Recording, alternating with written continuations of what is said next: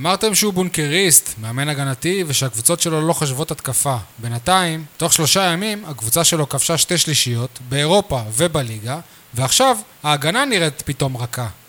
ספורטקאסט 7 פרק מספר 180, כבר 86 ימים עברו מאז הוכרז על סגירת אצטדיון טוטו טרנר, ועדיין לא רואים פתרון באופק. יניב, פתיח ומתחילים.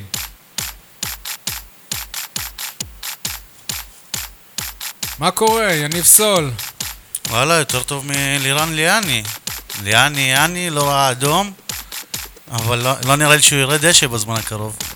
אבל הועדי באר שבע יכולים לעשות לו פסל, לדבר עם רוביק שייתן לו הקונטרה למשיח. אייל חטב, מה שלומך?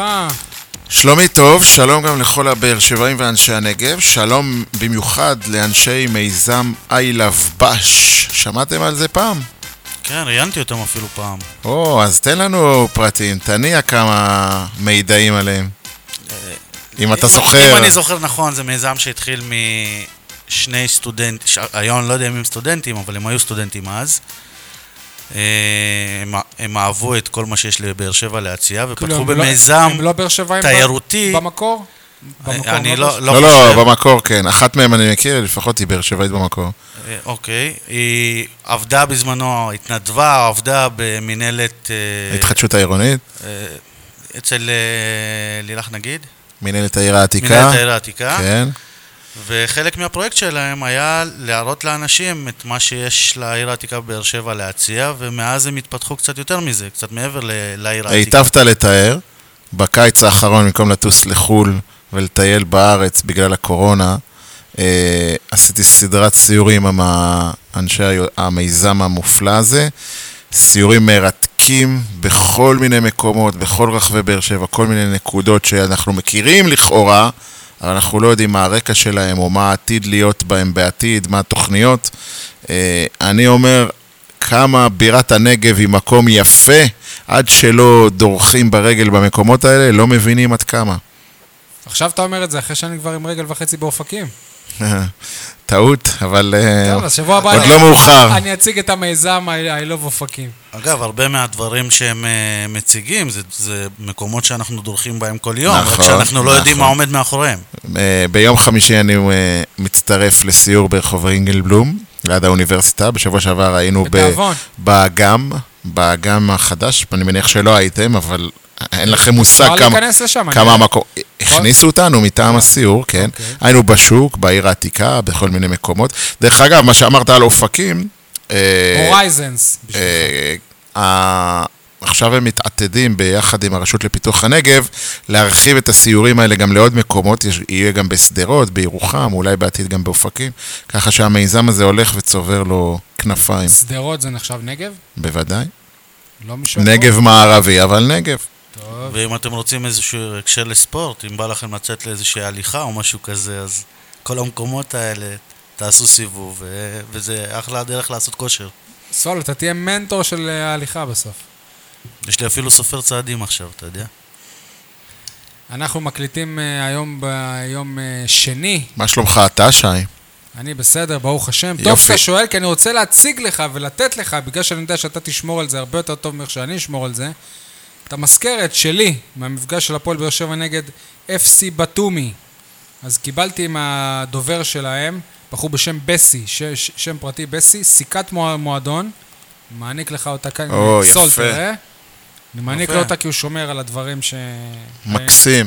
כמו שיש את החוברת מסאות'המפטון שאתה שומר. סיכה לדש החולצה בצבע כחול לבן. תגיד בסי. שנת יסוד המועדון 1923, אני רואה טוב? כן, זה מה שרשום. כן, דינמו, FC בתומי. יפה. FC דינמו בתומי. מרגש. בסי לא מאיים לעזוב את בתומי בקרוב? סכן, אני הרחמתי עליו שם בזה, כי...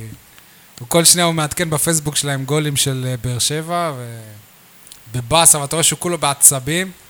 אגב, לפני המשחק אני שאלתי אותו מי הכוכב שלהם, אז הוא אמר לי מספר 11, ואני אמרתי, הכוכב של באר שבע זה ז'וזואה, אז הוא אמר, אני יודע, אבל נראה שהם לא כל כך הצליחו להסתדר עם היודע הזה. בא להם ב... זה בסדר, גם החבר'ה בפוד פה עדיין לא מצליחים להסתדר עם ז'וזואה. גם אלמו כהן מנתניה לא מצליח להסתדר איתו. אז טוב, נתחיל חברים, מה בוער בכם בימים אלו? סול. טוב, אז אצלי זה לא בוער, זה כבר שורף קצת בנשמה, זה כל החבר'ה שמחכים בפינה לז'וסווה שיתאה. אני יודע מה אתם הולכים להגיד, אז טוב, אז אני אקדים אתכם. על מה הוא מדבר? על איזה חבר'ה? אנחנו מחכים לנפילתו. לא רק אתם, יש עוד אנשים.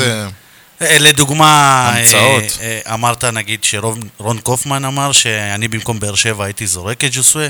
אני לא, סבבה, אפשר למתוח על ביקורת על ג'וסווה מבלי להגיד שמחכים לו בפינה. כאילו אני מניח שרון קופמן לא יושב ואומר וואי אני מת שג'וסווה ייפול, אבל תמשיך. לא, אבל גם עם הקטע של מחכים לו בפינה, אף אחד לא מחכה לפינה לשחקן ה-16 או ל-18, כמו שטרן זהבי תמיד כל פיפס שהוא עושה זה הופך להרבה יותר גדול. גם ז'וסווה, כל דבר שהוא עושה, הוא הכוכב של הפועל באר שבע. סבבה, אז אני שמח, אז בדיוק בשביל זה רציתי להזכיר את ג'ון הוגו והאדום שלו מול מכבי תל אביב, אם אתם לא זוכרים, השיגונות שלו. זה גם עם ליאני. כן. שעה זו הוא אמר אחרי זה ליאני, הוא כמו אבא שלי. אבל הפואנטה עכשיו זה לא השיפוט, אנחנו נדבר על השיפוט, הפואנטה זה ז'וסווה עצמו. ברעיון לידיעות הנגב, ז'וסווה נשאל לפני זה על המזג החם שלו, והוא אמר אחרי כמעט שנה שאני פה, הספיקו להכיר אותי, אם באר שבע מחפשים מישהו אחר, זה לא אני, זה אני. שרק על זה אני הייתי מעיף אותו, אבל בסדר, על הציטוט הזה, פחות על המרפק. למה, מה אתה רוצה? כי הוא אומר, אני לא רוצה להשתמש בהעלמה שלי, זה אני אלים, אני ברוטלי, אני זה וזה. לא, זה לא מה שהוא אומר. זה כן? זה לא, וכשבן ביטון התראיין אצלי ואמר, אני משחק עם הלב ואין מה לעשות, ככה אני לוקח, אני במשחק חי אותו ובגלל זה אני ככה מתווכח וזה, אז הכל היה בסדר? מה שקרה עם ז'וסווה במשחק הזה, אני רוצה להגיד לכם שכל משחק כמעט הוא שולח איזה מרפק כזה, פעם זה נכנס, פעם לא, פעם השופט רואה, פעם השופט מסתכל בוואר אפילו ולא רואה את זה. אני יכול להגיד לכם אגב רגע, אבל שי, אני עוד לא הבנתי מה הטיעון של יניב, מה בוער, אמרת שורף לי. נכון, אז אני אתן לכם עוד דוגמה, בסדר? לא, אבל מה שורף לך שמלכלכים על ז'וסווה? אני מסביר, כן, כי זה לא ענייני. כשחנן ממן נגח בשחקן... נו, צלבו אותו. לא צלבו אותו, כשאני אמרתי פה בפוד הזה, שצריך לזרוק אותו מהקבוצה אחרי דבר כזה, אז חברי הפוד, אני לא זוכר אם אתה היית כבר... הייתי, כן. קפצו עליי, איך לזרוק אותו וזה. אבל למה לזרוק אותו על זה? רגע... כי לא תפסת ממנו עוד לפני. לא שלא תפסתי ממנו, כי התרומה שלו לקבוצה, חוץ מלהרוס, כבר לא הייתה לפחות שנה תרומה. תשמע, מה שקורה... בניגוד אליו, ז'וסווה, הפועל באר שבע תלויה בו. ז'וסווה הוא פצצה מתקתקת. אוקיי, שהיא הייתה קרובה מאוד להתפוצץ נגד נתניה, ולהיות מורחק ולא למשחק. מה זה? היא כמעט התפוצצה במחנה אימונים באשקלון. היה איזה תקרית שם... הייתה שם תקרית שלא פורסמה, אתה יכול לספר על זה, אני חושב. אני יכול לספר, במחנה אימונים באשקלון הוא בא לחדר וראה ש... התעמת עם גורם בכיר בקבוצה. ראה שלו ולמיגל ויטור יש שמיטה זוגית פלוס שמיטה יחיד, והוא לא קיבל את זה, הוא אמר, אני רוצה לישון עם מיגל בחדר, במיטה זוגית, שיהיו לנו שתי מיטות זוגיות, היה בלגן, הייתה מהומה, רק שבוע שעבר, לפני שהוא כבש צמד נגד בתומי, ושער נגד נתניה, באחד האימונים, לפי גורמים באימון, הוא בעד בגל לוי. סבבה? כאילו זה משהו שבוי אצלו ורוטיני. הוא פצצה מתקתקת. ביום שיהיה זה משחק מאוד קריטי, והוא יורחק בדקה העשירית, אנחנו נגיד, וואו, איך אפשרנו את זה, איך נתנו למפלצת הזאת לגדול ככה? בן אדם הוא אפילו לא אומר, אני אנסה להשתנות, אני מנסה, נכון, אני יודע שיש לי בעיה, אני עובד על עצמי. הוא אומר, לא, זה אני, אתם לא רוצים, אני לא אהיה פה. אם הוא לא היה כזה, הוא היה משחק היום ברמות הכי גבוהות. סבבה, אבל זה המצב כאן, הוא לא רוצה לשנות אותו, הוא לא רוצה שאפילו יהיה סיכוי שהוא יחזור אל הרמות הגבוהות. הוא אומר, זה אני המלך פה, ומי שלא רוצה אותי, אז אני אמצא לקרוא איזה קבוצה אחרת. אבל הוא המלך פה. איפה הייתה באר שבע בלעדיו? בלעדיו אין גביע, בלעדיו אין ניצחון על בתומי, ובלעדיו אין ניצחון על נתניה. בלעדיו יש, 5 אליפויות, בלעדיו להפועל באר שבע גם יש גביע, לא אלמן ישראל, ובעונות הכי גדולות שלה, הפועל באר שבע לא הייתה תלויה בשחקן אחד. להיות תלוי בשחקן אחד זה גרוע. בספורט שהוא... אוקיי, אל תהיה תלוי בשחקן אחד, תשים אותו עד סוף העונה ביציע, תעניש אותו, ותפסיד כל הדרך לליגה הלאומית. למכבי נתניה הייתה מטרה להוציא אותו מהמשחק, והם הצליחו בזה תוך 10 דקות, רק שהשופט טעה טעות גדולה. אני הבנתי מגורמים באיגוד השופטים שליאני פשוט... כאילו, אחרי שורה שוב את הסרטון, הוא היה בשוק, שמו, זה לא שופט ילד. לפי מה שהבנתי, אולי אתם לא יודעים, לא כל הזוויות שמראים בטלוויזיה, השופט רואה אותם בעבר בזמן אמת, ואני הבנתי שמה שראו בטלוויזיה, זה לא מה שהיה נראה, ומהזווית שהראו לו, זה לא היה נראה כמו שאנחנו, הוא מבין שהוא טעה, אבל זה... לא הייתה לו את הזווית שאנחנו ראינו מהטלוויזיה. בכל מקרה שאני בא להגיד, חבר'ה, תעקבו אחריו, הוא כל משחק עושה את המרפק הזה. ליאני? כל משחק ז'וסווה עושה את הדבר הזה, וכרגע זה עוד לא כואב לנו. תשמעו, מבחינת כדורגל, הבן אדם, וואלה, הוא מפתיע אותי כל פעם מחדש. השער הזה נגד בתומי, המשקוף נגד נתניה, ששבירו עשה ממנו שער בכורה. תשמעו, יש בו משהו... שלא צריך להיות פה. והפנדל, גם הפנדל. אני בטוח שנדבר על זה, אבל... ומה עם החגיגה השחצנית של הפנדל? אין, זהו, טוב, אני... חגיגה שחצנית, שרונלדו עושה את זה, זה רונלדו.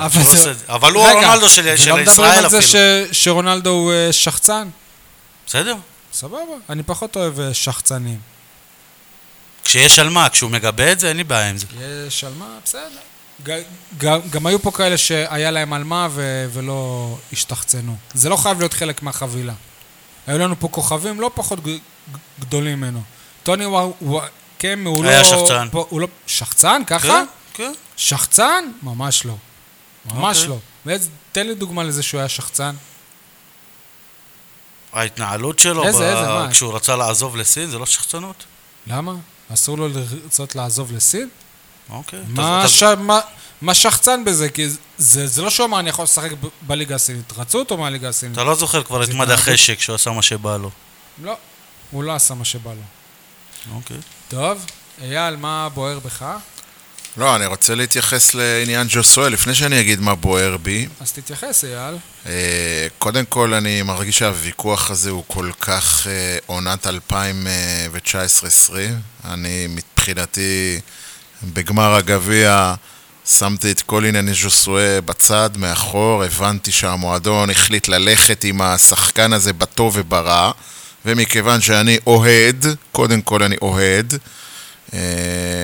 אז אני הולך איתו בטוב, ואני מוכן ומזומן לשלם את המחיר שפעם בכמה משחקים יעלה לו הג'נן על המוח, לכן אני לא מקבל את האמירה הראשונית של יניב, שאנשים מחכים לו בפינה. וואלה, אני ממש לא חיכיתי לו בפינה. אז אולי אתה הפסקת לחכות, אבל אני מסכים בדיוק עם... אולי זה היה נכון... מה שניסיתי להגיד זה מה שאתה אומר עכשיו. אולי זה היה נכון באמצע העונה שעברה, בשלהי העונה שעברה. עכשיו אני ממש לא, להפך, אני אפילו מתבאס, וואו, למה, ז'וס, נו, בחייאת, למה אתה עושה לנו את זה? כפרה עליך, אתה רוצה להשאיר אותנו ב10 שחקנים? זה הרגשות שעברו לי בראש כשזה קרה. בשנה שעברה, אולי אני אומר לך את האמת, הייתי אומר, יש, יאללה, שילך הביתה. עכשיו זה ממש אני לא שם. דבר שני, אני חושב שאתה נוטה להתעלם, שי, מאוד מאוד נוטה להתעלם, מהיחס שז'וסוי מקבל משחקני היריבה. אז אולי כשמכבי תל אביב לוחצת אותו זה נראה אלגנטי וספורטיבי, אבל כשמכבי נתניה עושה את זה, זה קצת יותר... אלמו כהן סימן אותו, אני אומר לך, אלמו כהן הוא בא להוציא אותו. אני גם לא אתפלא, אני גם... אתה יודע כמה מסמנים את השחקנים הכי גדולים? אני מזכיר לך שאלמו כהן קיבל 4 כרטיסים אדומים בעונה שעברה. הוא לא תלית שיקולת חלד, ברור. אז ליאני טעה, אלמו כהן... עצבן, אבל עשה את הדבר הנכון מבחינתו. אני רק חושב שמי שעובד עם ז'וסואה בפן המנטלי, בוא נגיד, לא רואים כל כך את הפירות של העבודה שלו. דני אינבר או איתן עזרי? מיכל יערון. זה גם מילים מהפה. לא, כי עדיין אין מישהו בתחום הזה להפועל באר שבע. לא, לדעתי זה ברדה, ואפשר היה לראות גם אתמול בטלוויזיה, הראשון שניגש לז'וסואה זה היה ברדה, ומדבר איתו ותופס אותו ככה בקטע של לדובב אותו, להרגיע אותו. דבר נוסף, אני באמת, אני אומר, יכול להיות שאני תמים, נאיבי, איך אומרים, אפילו קצת מוזר. אני ציפיתי שיוסי אבוקסיס יחליף אותו כבר אחרי שהשופט מחל לו. ציפיתי שתוך 2-3 דקות אבוקסיס יגיד, וואלה, גם אם ליאני טעה, אבל אני מחנך פה, אני רוצה להעביר פה מסר. ואבוקסיס, איך אומרים, נהנה מהטעות, כן. עכשיו, ברור שאתה אומר, בתור מאמן ובתור רועד, וואלה, מה, אני הוציא את השחקן הכי טוב שלי, זה התאבדות, אני זה. אבל אני חושב שבטווח הרחוק, זה יכול היה להשיג השפעה יותר חשובה. אני לא מדבר על ג'וסואה, אלא על הקבוצה עצמה, שהיו יודעים שאין אף אחד שחסין. אין אף אחד שחסין מפני המאמן. במסגרת התקנון המשמעת, כל שחקן שהפועל באר שבע שהורחק על עבירה בלתי ספורטיבית, אמור לעבוד בפני ועדת משמעת ולהיכנס. סבבה? אז אני מצפה שיעשו לו את זה ככה. כן, אבל הוא לא הורחק. סבבה, הוא לא הורחק, אתה יודע, בפוקס, מה שנקרא. כן, הדבר האחרון שיש לי להגיד לגבי ז'וסואה, זה ש... וואלה, מה ציפיתם? באמת אני שואל. למה אתם מתרעמים? למה אתה כועס, שי? אני לא כועס. אנחנו לקחנו בחשבון, כמו שהוא אומר, זה אני, לטוב ולרע. זה אני! פעם בכמה משחקים אני אתפרע, וכמעט בכל משחק אני אתן איזה רגע של קסם. אתה קונה את העסקה הזאת? אני חושב שכולם בהפועל באר שבע, במועדון אני מדבר, ורוב האנשים בקהל הסכימו לדיל הזה. וזה הוכח בגמר הגביע היטב. אז עכשיו אתה מתכוון לשנות את התנאים של העסקה? זאת העסקה. קיבלנו את זה כבר בעונה שעברה, שהוא נהדר מכמה משחקים בגלל כרטיסים צהובים, ובסוף הביא גביע. לא, תשמעו, גם אני יכול לייחס את זה, אתם יודעים שבסופו של דבר מבחן התוצאה זה מה שקובע, שגם הרבה אוהדים לא אוהבים, כמו שדיברתי בפתיח, את הסגנון של אבוקסיס, אבל ברגע שהוא מביא גביע, אז אתם יודעים, הוא... אוקיי. אז הפועל באר שבע צריכה להחליט מה היא רוצה, ניצחונות והישגים או ערכים וחינוך. לדעתי בחרו בניצחונות וערכים. יפה, על הפועל באר שבע, כי אני, אם אני הייתי המנהל המקצועי או הבעלים... סליחה, אמרתי ניצחונות וערכים, אני מתכוון ניצחונות והישגים. אני דוגמה, אני לא רוצה שוב לחזור לדיון של שבוע שעבר, אבל אני לוקח שחקן כמו דן ביטון, שהוא פחות טוב מז'וסואה, סבבה, אם הוא בתפקיד שלו, הוא פחות טוב. הוא גם יותר רגוע. אז אני מעדיף שהוא יהיה המועדון שלי ולא ז'וסואה, אבל זה אני. אוקיי. זכותי. אז נעבור למה בוער שלך, שי. לא, אתה לא העברת לנו את הבערה. לא העברתי, אבל מכיוון שהייתי הדובר האחרון, אז אני מעביר את רשות הדיבור אליך. איזה ג'נטלמן אני. בואו בי לדבר על איתמר שבירו, באחת הקבוצות בוואטסאפ, מישהו בצהריים לפני המשחק, שלח את ההודעה הזאת שמסמלת בעצם את הרוח. מה הוא רושם? היום זאת הזדמנות אחרונה שאני נותן לשבירו. במחצית, אוהד אחר בקבוצה אחרת רשם, הוא כאילו מפחד מהכדור. אז איתמר שבירו, אני פונה אליך. אל תקשיב ואל תתרגש. גדול חלוצי הפועל באר שבע בדור האחרון, בן סער, אכל כאן קש מאוהדים וענה להם פעם אחר פעם במגרש. תמשיך גם אתה. כולנו תקווה שאחרי שעברת את מחסום השער הראשון, הכל השתחרר. וגם בן סער, ששוב אני חוזר, גדול חלוצי הפועל באר שבע בדור האחרון, היו לו תקופות שהוא לא פגע בכלום, והיה צריך את השער הזה משום מקום כדי להשתחרר, הלוואי שזה ישחרר את שבירו, בלי קשר. שבירו, אתם לא צריכים, נכון, הוא חלוץ ואפשר למדוד אותו רק בשערים. אני בטוח שהבוקסיס נותן לו כרגע לשחק הרבה לפני אחרים, כי הוא עושה עבודה טקטית שאף חלוץ אחר לא היה עושה, לפחות מאלה שקשירים כרגע בסגל. שימו לב כמה הוא רץ, כמה לחץ הוא עושה. הבוקסיס אמר את זה אתמול בסיום ברעיון, מגיע לו הגול הזה בגלל העבודה הטקטית שהוא עושה. יפה. אז מה יש לכם להגיד על מה שהעביר אותי? אתה צודק במה שאתה אומר, מצד שני, יש לי שאלה, כשהאגודה לא ישחק, כמה דקות שבירו יקבל? לא יודע כמה, נראה, קודם שישחק ונראה איך הוא. אבל כאילו, זאת הזדמנות האחרונה שאני נותן לו, ואם לא, אז מה, אתם האוהדים תקללו אותו, וזה כאילו, מה בכלל דיבור, ילד, עלה... כן, יקללו אותו דרך הטלוויזיה. חלוץ בן 22, שכאילו מה, תנו לו צ'אנס, הוא יכול להיות העתיד של המועדון הזה, אם לא תהיו פתוחים לסבלנות, ובעיקר כלפי חלוצים, לא יהיה לכם בחיים עוד איזה דן ביטון כזה, לא יהיה לכם בחיים. יהיה, אבל לא פה. אני רוצה להגיד משהו על שפירו, משהו שאולי יפתיע אותך גם הפעם. אני לא אוהב את שפת הגוף שלו. אוקיי. כאילו, אני מת שהוא יצליח, מחזיק לו אצבעות, שמח בכל נגיעה שלו בכדור, דרך אגב, גם הטובה וגם הרעה. משהו ב-happy, יותר מדי happy, אני רואה את המשחק. משהו תזזיתי כזה? לא, לא, לא, לא, לא, הוא מחויך יתר על המידה. הוא כזה אבל. סליחה, זהו, אני לא מכיר אותו. זהו, ואתה יודע מה, זה גם קצת... אולי כי הוא חי את החלום. רגע, שנייה, זה גם קצת... אני אומר את זה ואני לא מאמין שאני אומר את זה. כאילו מה, בן אדם שמח, אתה יורד עליו? לא. אני חושב שבשלב הזה... אני מפרש את החיוכי יתר, חיוכים. למשל, הוא מחמיץ, אז הוא בא לז'וסואה וצוחק, ככה, רואים את זה בטלוויזיה. גם אתמול, כשהוא בסיום, יש לו חיוך, לדעתי, אולי מתוך מבוכה, אולי מתוך חוסר ביטחון דווקא, אני לא מכיר את הילד, אני מקווה שהחיוך שלו באמת, אתה יודע איך אומרים, הלוואי וחייך כל העולם, אבל בשלב הזה הייתי מצפה לפרופיל נמוך, כי החיוך שלו דווקא משדר לי מסר אחר, מסר של שחצנות, מסר של וואלה, אני יותר מדי בטוח בעצמי, וזה משהו שאני לא הייתי רוצה לקבל ממנו, כי אני מחזיק לו אצבעות בכל רגע על המגרש. אני לא מכיר אותו אישית, אבל כאילו אני בשוק, כאילו וואלה, איזה כיף זה להיות ליד בן אדם שכל הזמן מחייך, הוא לא נראה לי ליצן.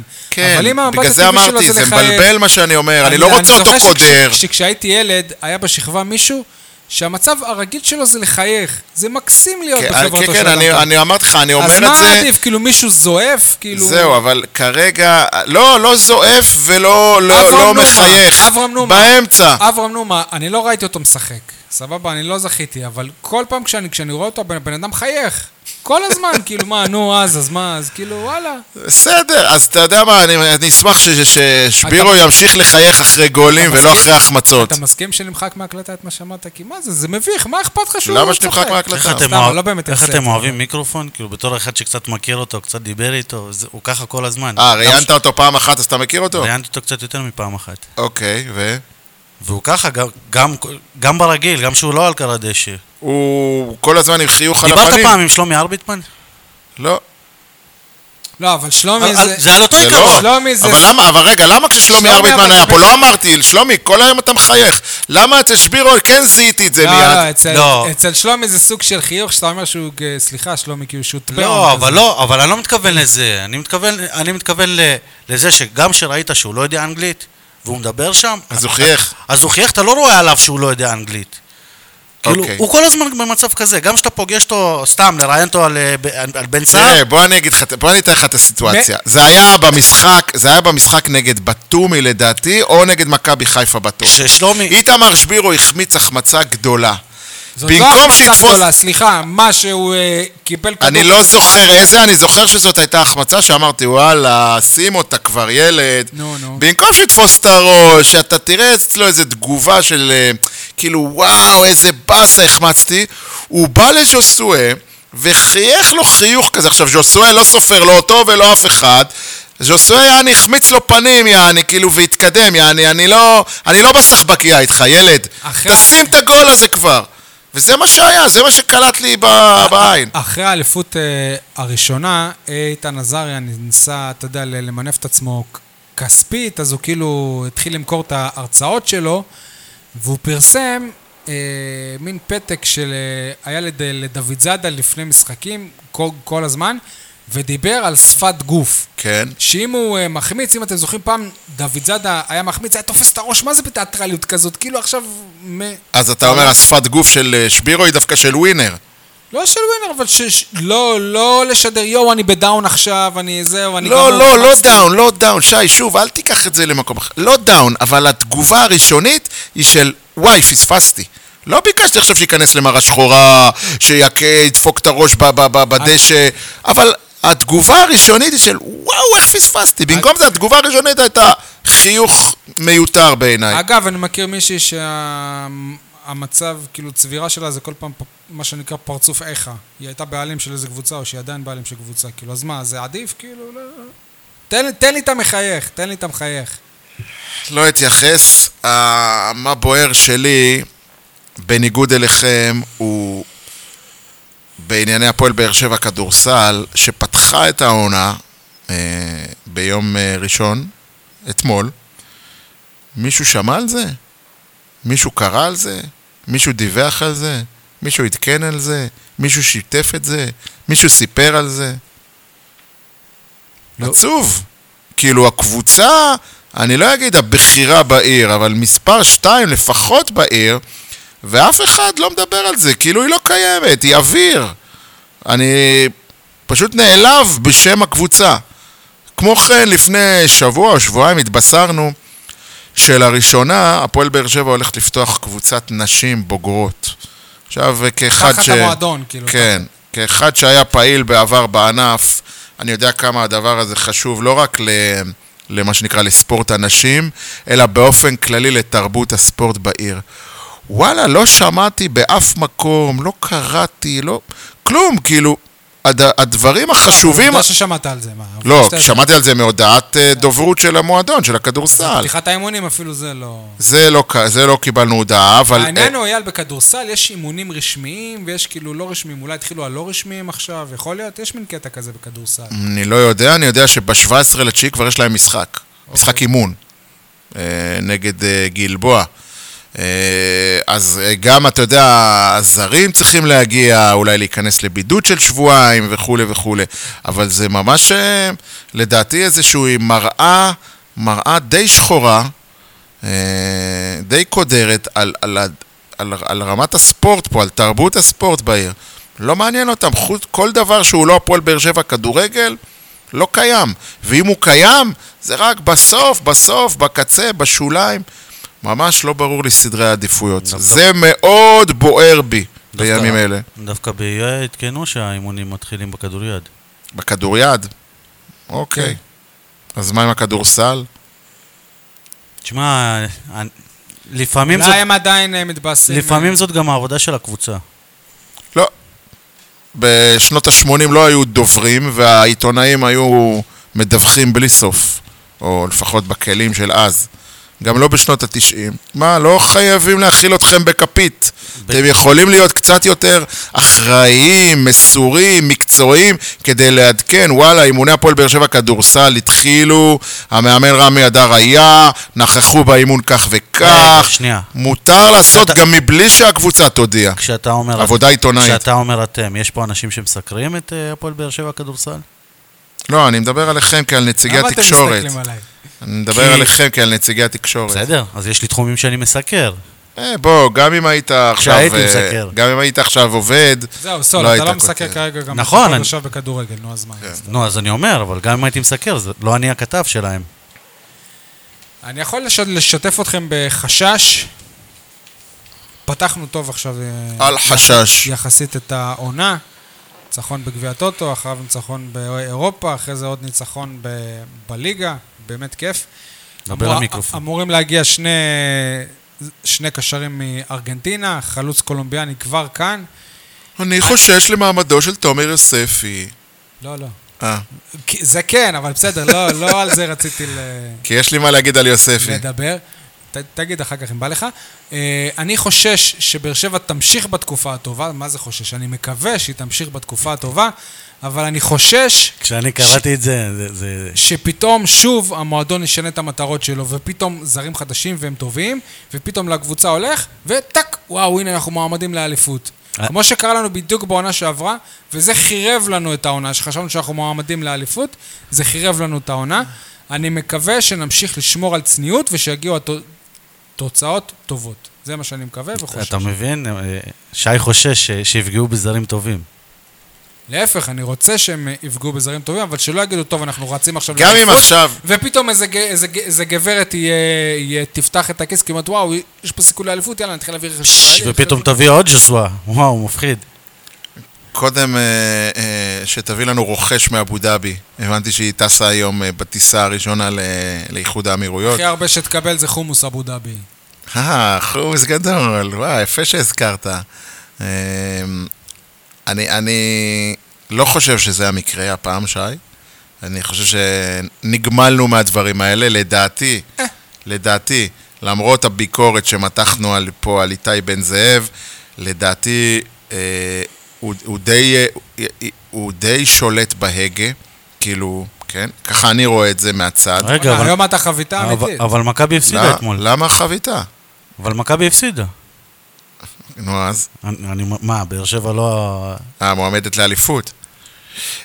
לא, כי תקשיב, בשנה שעברה ההגה היה בידיים של אלונה, ואנחנו יודעים שאלונה יש לה נטייה להיסחף לטוב ולרע. איתי בן זאב עד עכשיו עשה רושם של בן אדם די שפוי, שקול, הגיוני, מבחינה כלכלית אני מדבר. כמה אתה בטוח שבאמת ההגה עדיין לא בידיים של אלונה? כי אני לא בטוח. אתה מסקר את הקבוצה ביום יום, אתה יודע, אבל אני חושב שזה כמו עם ההוא מהקורונה, איך קוראים לו? גמזו. וואלה, יש לכם עכשיו את גמזו. תנו לו לנהל את העניינים. אם אתם לא נותנים לו לנהל את העניינים, אז למה אתם מחזיקים אותו? ולא נותנים לו. ואולי זה גמזו וגם זו. אז אני מקווה שאצל אלונה, את הבאת את איתי בן זאב, בשביל שהוא ינהל את העניינים. אולי זה גם זו וגם זאת. אתם שנונים היום. הכנענו את זה מראש. אז אני לא שותף לחזיונות השווא שלך, אני גם חושב ומאמין שיוסי אבוקסיס וברק בחר, באתי להגיד, ואליניב ברדה, הם יהיו עם היד על הדופק, לפחות בכל הקשור לשחקני בית. יניב דוגרי, אתה לא חושב שבאר שבע יכולה להיאבק על האליפות? לא. מי זה ענה? אני. אני בכוונה, לפני שהוא יגיד, אני רוצה להגיד לא. כן, אבל לא קוראים לך יניב.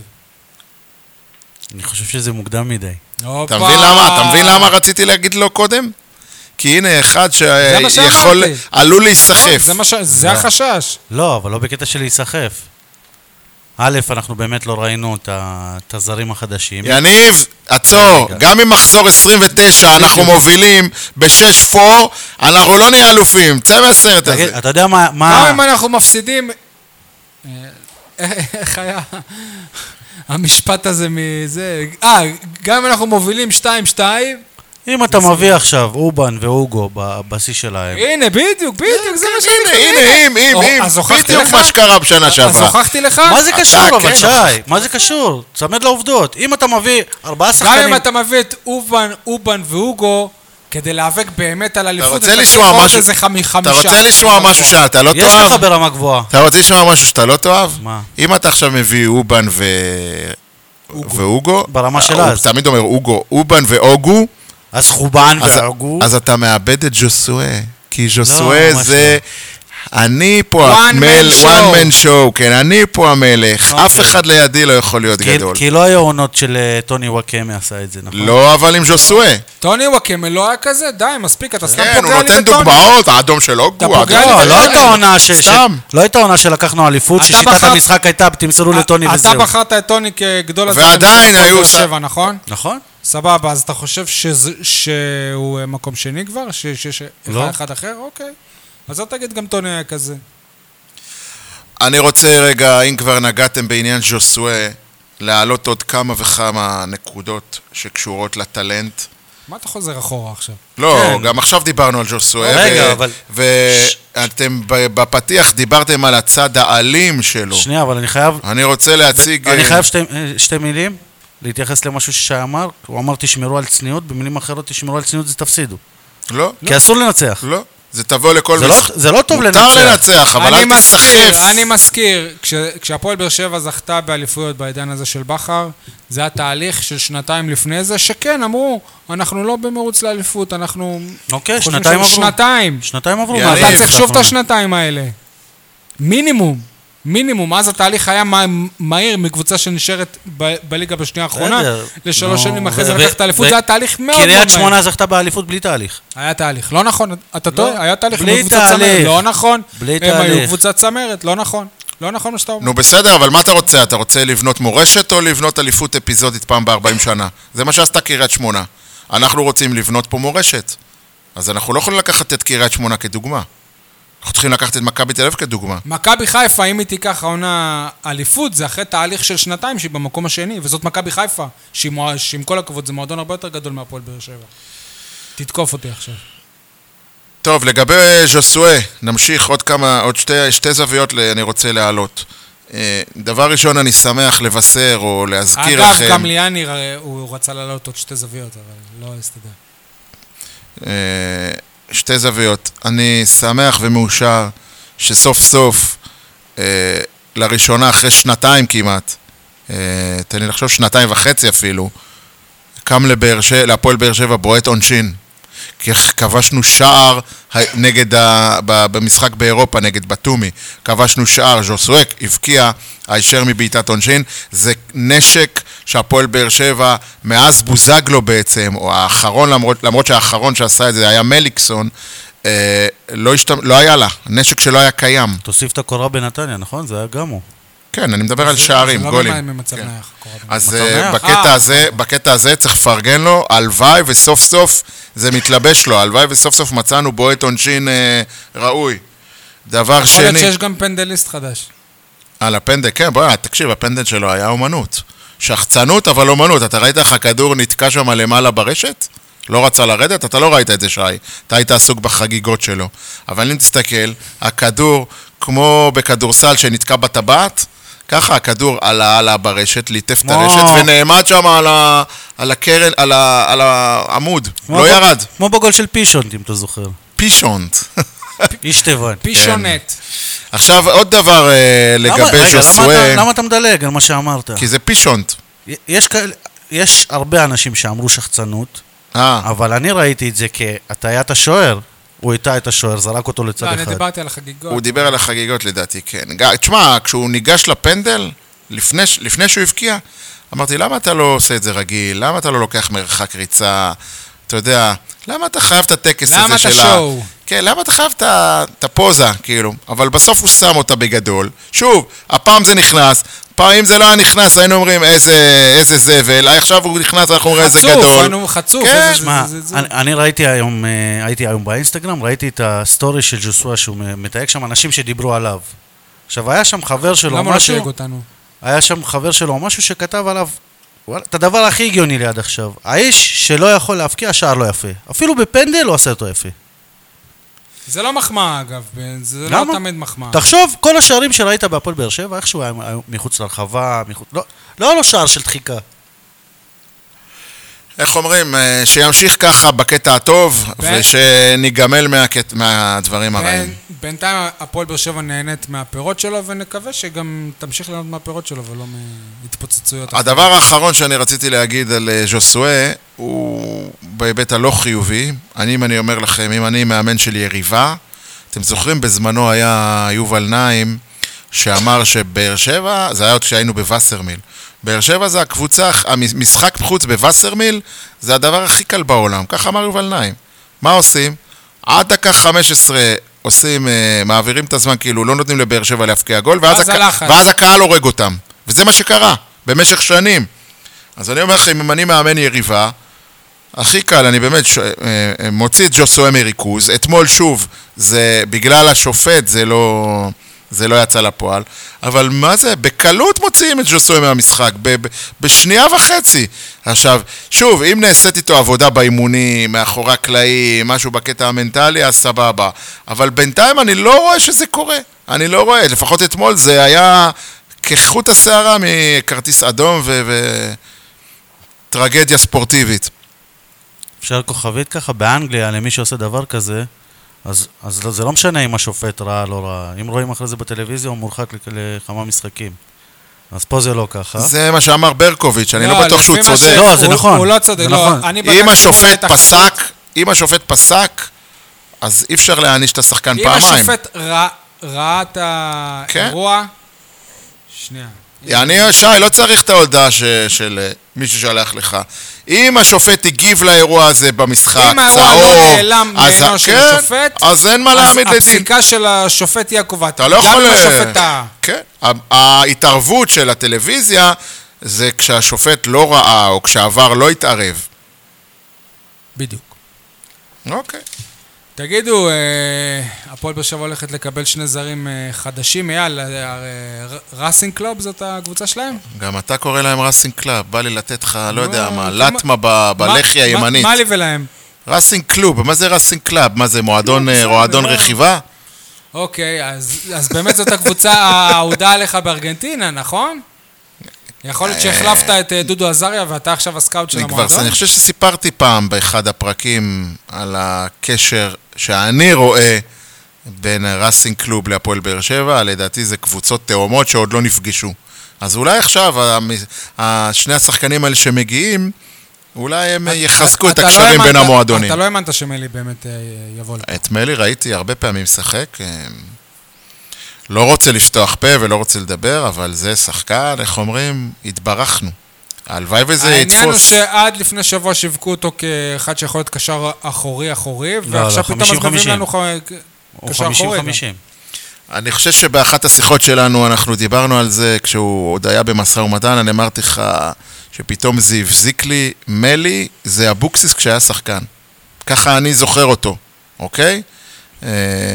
ואם זה ככה, אז וואלה, הלוואי וזה יתפוס. ואת הבחור השני? הבחור השני אני פחות מכיר, הוא גם לא שיחק הרבה ברסינג קלוב, לדעתי הוא היה זמן קצר והוא שאל, אני לא מכיר אותו, אבל הוא בסגנון קבהה, בלם קשר כזה, לדעתי הביאו אותו יותר כגיבוי למקרה שאחד הבלמים ייפצע. הוא אמור להיות בסגנון אוגו, שזה מה שמחפשים, לא סגנון קאבה. הוא אמור להיות השש, שגם יכול לשחק. קאבה זה מלי. כן, אבל אנחנו כבר ראינו וקראנו את כל הציוצים וההודעות של הצוחן של קאבה. אתה אומר קאבה, אני אומר ז'וליאן סטו ומתחיל לפחד.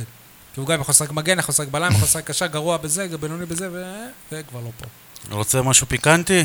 מתי פעם אחרונה ששני ארגנטינאים הגיעו להפועל באר שבע? דיקסטרה וקצ'יונה, לא? הזרים הראשונים בליגת העל. איזה חמוד אתה. קלאודיו דיקסטרה, אני ממש זוכר אותו משחק, כאילו. אני ראיינתי אותו. אולי הוא הסוכן שלהם, הוא הסוכן שחקנים. דיקסטרה שרנו לו מהיציאה. וואלה, צודק. אולי שיר האוהדים מהראשונים. עד היום הוא חולם לבקר בישראל ולעשות ביקור בבאר שבע. אם יגיעו שני הזרים האלו, ובאמת זה יתפוס. הם בדרך, יש באינסטגרם שמלו על... אוקיי, אם הם לא יתחרטו, כמו שקרה בכדורסל. אולי הם קורונה, או אני לא יודע מה. אז באמת אתה התרעת על זה שי, על המעמד של יוספי. ונוסיף גם על המעמד של אלאי מדמון, שכבר אתמול לא כל כך שיחק.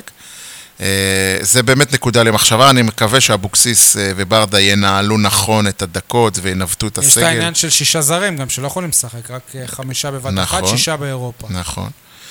עם זאת, אני רוצה להגיד לכם ש... ושוב, אני מבקש סליחה מראש, כי שחקני בית זה דבר שיקר לליבי, אבל יש לי גם ביקורת על תומר יוספי. כל עוד הם לא מחייכים הרבה, כן? יש לי גם ביקורת על תומר יוספי, ואני מצטער להגיד, אבל בשני המשחקים האחרונים, א', הוא לא תרם מבחינה הגנתית כמעט כלום, אתמול אחד השערים של נתניה אפילו לדעתי הגיע השער הראשון של, איך קוראים לו... שזה שדומה לרוי קהת, רק גדול יותר? לא, זה לא הראשון. לא, זה לא אשכנזי, זה השני. השער הראשון שקניקובסקי הובקע אחרי עיבוד כדור של דדיה, ואז חן עזרא ככה מטייל, משייט לו שם במרכז המגרש, או קרוב למרכז המגרש, בדיוק באזור שיוספי היה צריך, איך אומרים, להיות, ובעבר, במשחקים קודמים, יוספי היה יודע לעשות את הגליץ' או לעשות את התיקול הזה, כדי לחלץ את הכדור, וזה לא קרה. אז א', מצטער, אבל אתה עושה הנחות בשער הזה למי שבאמת היה אשם. מרואן קאבה. לא מרואן קאבה. כולם היו אשמים. שון גולדברג. רק שון גולדברג. היה לי היום איזה דיון בקבוצה, איך אתם נוטים להפיל הכל על שון גולדברג. א', זה האגף שלו, נתחיל מזה. אז מה, א', זה לא האגף שלו, הגול הופקע ממרכז המגרש. ב', אל תגיד לי, השחקן הכי ימני. יפה, ואם אתה קצת מכיר את פילוסופיות האימון, כשכל המשחק בצד ימין, אז כל הקבוצה מקבצת לצד ההוא, ואז השחקן האחרון בצד... עדיין שון גולדברג אמור להיות עליו. לא, אבל יניב, אתה שוב, אתה לוקח את... אני לא אומר ששון גולדברג לא טעה, אבל הטעות התחילה הרבה לפני גולדברג, בעיבוד של דדיה. ברור שהתחיל, אבל בסוף זה סיים את זה בזה ששון גולדברג נשאר... לא, בסוף זה שון גולדברג, כי אתם עכשיו הקהל נגד שון גולדברג, ויש איזה מגמה, כמו שהיה בשנה שעברה, שון גולדברג עכשיו להפך להיות הסמרטוט מספר של האוהדים, כל דבר שקורה, שון גולדברג, שחררו מזה, הבן אדם שחקן טוב, הבן אדם עושה עבודה הגנתית היא טובה, גם הוא טועה, כמו כולם, אף אחד לא חסין את היום, גם שיר צדק עושה טעויות. אל תיתן ליוספי את מה ששלו. זה קודם כל של יוספי. סליחה, זה קודם כל של דדיה, ואחר כך של קאבה ויוספי. האחרון, גם, אתה יודע מה, גם אני אגיד לך, גם לויטה יכול היה לעצור. גם לויטה יכול היה לעצור. לא, לא, זה ממש, גולדברג הוא האחרון ברשימה. הוא שבר את הנבדל מההתחלה. נתחיל מזה. גולדברג נשאר מאחורה? איזה נבדל! איזה נבדל! תראה איפה הוא נמצא. על מה אתה מדבר? איזה נבדל! חן עזרא עשה שם סלאלום, אף אחד לא תיקל אותו, אף אחד לא הביא גוף, אף אחד לא בא לעשות סגירה נכונה. תראה את הגול. שון גולדברג צמצם לכיוון המרכז, כמו שהוא היה צריך לעשות. להפך, אם הוא היה יוצא עליו, אז אולי זה היה נגמר אפילו אולי בעבירה או בפנדל, וטוב שהוא לא יצא עליו. אבל זה צד אחד, אנחנו עכשיו מדברים על יוספי כמי שמכניסים אותו כדי לעשות עבודה הגנתית, והוא לא עושה אותה, גם נגד בתומי הוא לא עשה את זה, ובתומי הגיעו להרבה מצבים, גם כשיוספי היה, וגם אתמול נגד מכבי נתניה. אני מצטער, אבל אתה מתבלבל בהגדרות תפקיד של יוספי, מאז ש... אני זוכר את יוספי, כל היתרון של יוספי, זה הנשמה היתרה שלו, זה התיקולים, זה הפיזיות, אבל מאז שאבוקסיס נתן לו את השרביט בידיים, שהתחיל להאמין בו, יוספי שחקן התקפי. אוקיי, אז על הצד השני של ההתקפי, זה אמרתי שיש לי... יכול להיות שזה אובר ביטחון עכשיו, זה מה שאתה אומר. על הצד השני, כן, לא, זה מין תחושה כזאת שאולי שעננות. הקורה? הקורה, וגם נגד בתומי היה לו איזה סללום, קבלת ההחלטות שלו בחלק ההתקפי, היא לא טובה. היא לא טובה. שני המהלכים, גם נגד בתומי וגם נגד נתניה, היו צריכים להסתיים. סליחה, תומר, עשית סללומים כל כך יפים, הטעיות כל כך נהדרות, תפרגן, וואלה, אנטוני ורן היה לבד מול שוער. בנבדל. די. בנבדל לא היה. לא יודע, אולי, אז תפרגן, איך אומרים, תוציא לקו שני, אתה לא יכול לבעוט ברגל החלשה שלך, אחרי שאתה כבר שפכת לאגר עם הלשון בחוץ, ואז לעשות, וואו, בוא'נה, זה יכול היה להיגמר בגול. כשאתה אומר תוציא לקו שני, יש קו שני? מתישהו הפועל באר שבע. בטוח שהיה קו שני, תמצא את הקו השני. מתישהו הפועל באר שבע הפקיע מחוץ לרחבה, חוץ מג'סווה, שכבר לא היה על קר הדשא? אני לא זוכר, אבל אני מניח שאם מתאמנים על זה ועובדים על זה במהלך השבוע, אז כן, אפשר לעשות את זה. אני לא אהבתי את האנוכיות של תומר יוספי, נקודה. אז אני בדיוק הפוך, מה שאהבתי אצל הילד הזה מהרגע שהוא עלה לבוגרים, זה החוצפה החיובית. אם בעונה הראשונה היה לה חוצפה חיובית שהוא לקח על עצמו בעיטות מרחוק וכל מיני דברים כאלה, אהבתי את זה. עכשיו הוא לוקח על עצמו קצת יותר, בעונה הבאה הדברים האלה גם ייכנסו. היה קטע בעונה שעברה לדעתי משחק נגד בני יהודה בבלומפילד, אחד המשחקים הראשונים של אבוקסיס, אם אני לא טועה. שהוא היה צריך למסור והוא בעט, ואבוקסיס מאוד לא אוהב את זה, והיבש אותו אחרי זה שני משחקים. אני בטוח שיוסי רואה את הדברים האלה, ואם מבחינתו זה לא בסדר, הוא ידע לטפל בזה. אבל יאללה, אני לא בטוח שמה... אם זה היה נכנס, הייתם אומרים את זה גדול. בטח, אתם מגוננים עליו. לא, לא בגלל זה. סליחה, אני כן, אני מגונן עליו כי הוא שחקן בית. גם אם הוא טועה. אז אני רק כשחקן בית, אני אומר שאם זה היה נכנס ולא בקורה, שאתה אומר וואלה איזה מהלך גדול, אדיר יוספי. אז אני רוצה להגיד לך, אני מת, אני מתפלל שיום אחד נעשה פרק שלם, נקדיש אותו רק למה כדורגל צריך ללמוד מהכדורסל. אני אומר לך שבכדורסל, תומר יוספי, הדבר הכי יפה בכדורסל, זה שכל אחד שם יודע את העבודה שלו. הסנטר מוריד ריבאונד, מוסר לרכז, הרכז מקדרר, מפנים מקום, הפורוורד חוסם, הקלעי קולע. זה בכדורסל, ובגלל זה כדורסל זה משחק כל כך אינטליגנטי, כל כך נבון. בכדורגל, כל אחד יכול לקחת כדור, לעשות את העליבות לשער. תומר יוספי, אם היה עושה את המהלך הזה ומפרגן אותו במסירה, וואלה, הייתי מעריך את זה הרבה יותר מאשר אם הוא היה מנסה לכבוש את הגול הזה. כי זה מראה לי דווקא על חוסר פרגון, על חוסר קבוצתיות. בשלב הזה הפועל באר שבע חייבת להתבסס רק על פרגון, רק על חבר מוסר לחבר. כששחקנים לא מפרגנים אחד לשני, מגיעים למצב כזה ובוחרים לבעוט ברגל החלשה, זה שורש של בעיה, כי מחר אנטוני ורן לא ירצה למסור ליוספי. או לסלליך כמו שהוא מסר לו. נכון. לא היו לו אופציות מסירה במצב. אז בשלב הזה שאתה בונה את התלקיד, אלה הדברים שצריך לשים אליהם לב. דקה לפני זה הוא הכניס כדור לברן, אחרי מבצע שם של יוספי, שוורן לא הבין אותו. אוקיי, זה לא נתון לשיקול דעתך, יניב, ובטח לא לשיקול דעתו של יוספי. אתה יודע מה זה תבנית משחק?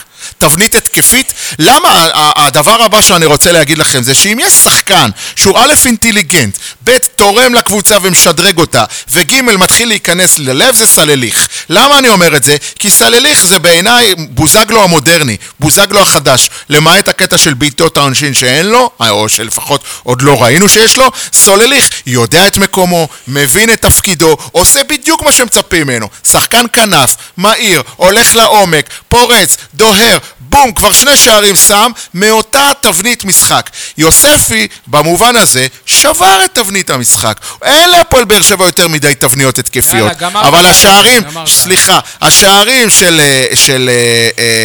סלליך, הם בעיניי הכדורגל הכי יפה שיש. יש תבנית, יש שיטה, יש סדר, הם כמו הכדורסל שאמרתי, סנטר מוריד ריבאונד, מוסר לרכז, הפורוורד יוצא לחסימה, בום, מפנים לרכז, לקלעי לקליעה. בדיוק ככה הגולים של סלליך. מישהו פורץ באמצע, סלליך עושה חיתוך לצד ימין, נשאר מול שוער, עושה הטעיה, בום, גול. אלה גולים של כדורגל מתוכנן, ולא גולים של כדורגל מאולתר, כמו שניסה יוספי לעשות. אני חושב שנשברה לך התבנית של יוספי ברגע ששמו אותו שחקן התקפה, כי יוספי שמו אותו קשר שמאלי בדיוק כמו סלליך. הוא עשה את מה שסלליך עושה מצד ימין, הוא עושה מצד שמאל. בגלל שהוא בדרך כלל היה שחקן הגנתי קצת, נראה לך כשהוא רק עלה לבוגרים, בגלל שהוא היה קצת אפור, לא הרשה לעצמו לעשות דברים, אז עכשיו שהוא עושה את הדברים האלה, זה קצת לא מסתדר לך. אבל אם מההתחלה הוא מגיע מאיזושהי קבוצה... שיעשה את זה, אבל שלא ישכח שלקבוצה יש גם מטרות אחרות, מלבד להעלות את המספרים שלו, לקלטת הבאה, שהרטה ברלין תיקח אותו. זה לא מעניין אותי. מעניין אותי כרגע שהפועל באר שבע תהיה קבוצה. אם שחקנים אגואיסטים עושים סללום על מגרש שלם כמו נגד בתומי, או אתמול הטעיה נהדרת איך הוא זרק את המגן של נתניה וזה לא מסתיים במסירה, זה מבחינתי חוסר פרמון, חוסר קבוצתיות. לא יודע, יכול להיות שאתה רואה את המשחק רק פעם אחת. בוא נתערב שז'וסוי היה מוסר את זה. ז'וסוי, זה שאני מבקר אותו, היה מוצא לי מלמסור. ז'וסוי בועט עם השמאל שלו ממצבים הרבה יותר רחוקים וגרועים, שאתה לא יכול לדמיין לעצמך שמישהו יבט משם במקום למסור, אז אתה לא יכול להגיד... איך בסוף כל דיון חוזר לז'וסוי? אגב, הדבר הכי טוב שקרה לתומר יוספי ז'וסוי שיהיה קצת מנטר שלו. מה אתם חושבים על זה שחוזרים ללאצ'י? אני חושב שזה טוב שאנחנו נגד יריבה שאנחנו מכירים, למרות שבטוח שגם היא קצת השתנתה, כמו שהפועל באר שבע השתנתה מאז, אבל לפחות אני חושב שהמועדון כמועדון לא יכול לזלזל בלאצ'י. בטח ובטח כשזה בחוץ, כי בעונה שעברה שחטנו שם תיקו. תגובתכם? אני עוד לא שם, מצטער. אני מה זה פחדתי שם? אני עוד לא שם, אני עוד לא... אני קצת... לא רואה את המשחק הזה מחר בבוקר, בוא נחכה לראות מה יהיה עם הזרים. יש מכבי חיפה לפני זה, כאילו... כן, בוא, יש עוד זמן, יש עוד כמעט 3 שבועות. גם קצת מפריע לי לשמוע, שחטנו שם תיקו. גל לוי. נכון, אבל לא שחטנו. באיזה דקה... זה לא משנה הדקה, זה משנה מה התפתח על המגרש. יכול להיות שהם שחטו את התיקו, שאתה הפקעת מאוחר, אבל ישבת עליהם. בואי, אני לא שיחקנו כזה שוס מדהים. נכון, אבל גם מי היה לך בהרכב? רוב השחקנים כבר, לא היה שחקני הרכב בהמשך. גל לוי, אני מזכיר לך. גל לוי ונאור סבג, שנאור סבג כבש את השער בגומלין, לדעתי הם לא יראו דקה שניים במשחק הזה. אגב, תחשוב שלאצ'י מקבלים את ההגרלה עוד פעם, מסתכלים בהרכב, רואים את גל לוי עדיין פה. מה יש לך נגד גל לוי? לא, אין לי, הפוך, אני אומר... וואלה, איך הוא לא התקדם? אתם זוכרים את החלוץ הטנק הניגרי לדעתי של לאצ'י? היה איזה פרסום שהוא היה מועמד אלינו, כן, הוא עדיין שם. ניגרי אמריקה, עשה לנו צרות. הוא עדיין, שקיע את הגול. דקה 5, 6 או 7, הם בונה זה, משהו כזה, הם בואה זה. בסדר, נו, יש לנו עוד זמן לדבר על זה, אני לא מת על ההגרלות האלה, אני מאוד התאכזבתי לראות שהשנה הישראליות קיבלו את אותם הגרלות, לדעתי מי שמגריל את הכדור, המכונה שמגרילה את הכדורים, לקחו אותה מההתאחדות לכדורגל שמשכפלת לוחות משחקים שנה אחרי שנה. שמגרילים את המדינות שמסכימות להגיע לאותם מדינות. זה מבאס אותי, ואני לא יודע כאילו אם מישהו בוויפה רואה את זה, אבל זה לא הגיוני, גם מכבי תל אביב קיבלה קבוצה שהיא מכירה. נו, יאללה, שחררו. היה סיכוי שגם נפגוש את סלוניקי או את ג'לגיריס וילנה, ואני כבר ראיתי... לא את ג'לגיריס וילנה, את לוקומוטיב פלובדיב. לא, זה בצמצום. לפני הצמצום היה גם ג'לגיריס וילנה. לפני הצמצום היו 40 קבוצות. סבבה, אבל לא, זה היה... אני כבר ראיתי בראש את הכתבות נוסטלגיה על המשחקים האלה. אני הייתי רוצה שבאמת ההגרלות האלה יהיו יותר פתוחות, אתה יודע, לאירופה המערבית. זה עירית כזו. כן, לא, יאללה, נמאס כבר מכל הבלקן והמזרח, מזרח היבשת, כל גיאורגיה וקזחסטן, יאללה. כן, זה חלוקה גיאוגרפית, לחסוך בעלויות, אני מניח, או לעשות את הטיסות יותר קצרות טווח. אבל איך אומרים? נקעה נפשנו. מכבי תל אביב עושה רושם שהולך... נחנקנו, איפה, נחנקנו. בהגרלות למכבי תל אביב. כן, קיבלו בהזמנה. מה זה הולך לו בהגרלות? קיבלו את מכבי פתח תקווה, מחזור ראשון.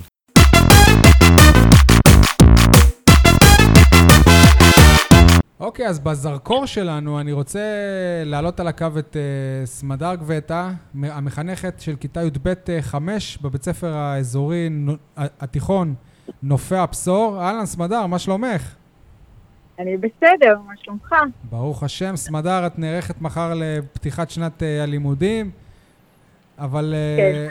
רצינו לדבר בהקשר הזה, אבל על תלמיד מאוד מאוד ספציפי שלך.